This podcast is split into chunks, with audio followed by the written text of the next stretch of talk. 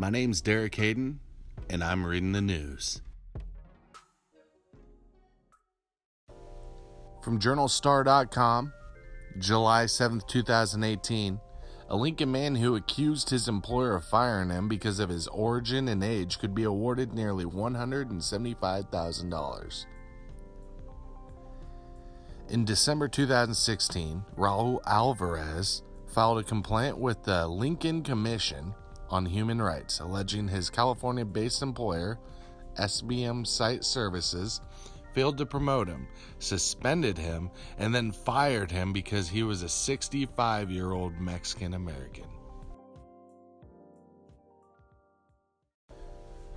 From KLKNTV.com, several Lincoln streets will be closed or lanes reduced for asphalt sealing. This will begin Tuesday, July 10th, and continue through the end of the month.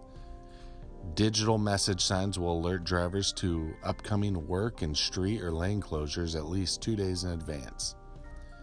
The full schedule of street sections and lane close for the project will be available at lincoln.ne.gov.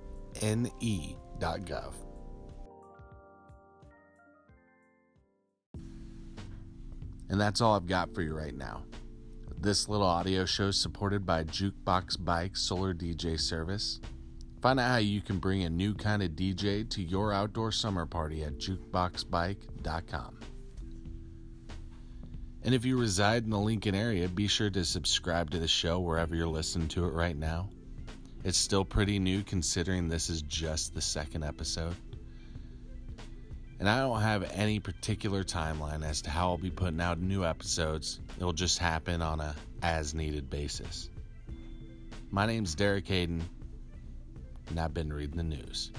Enjoy your Saturday.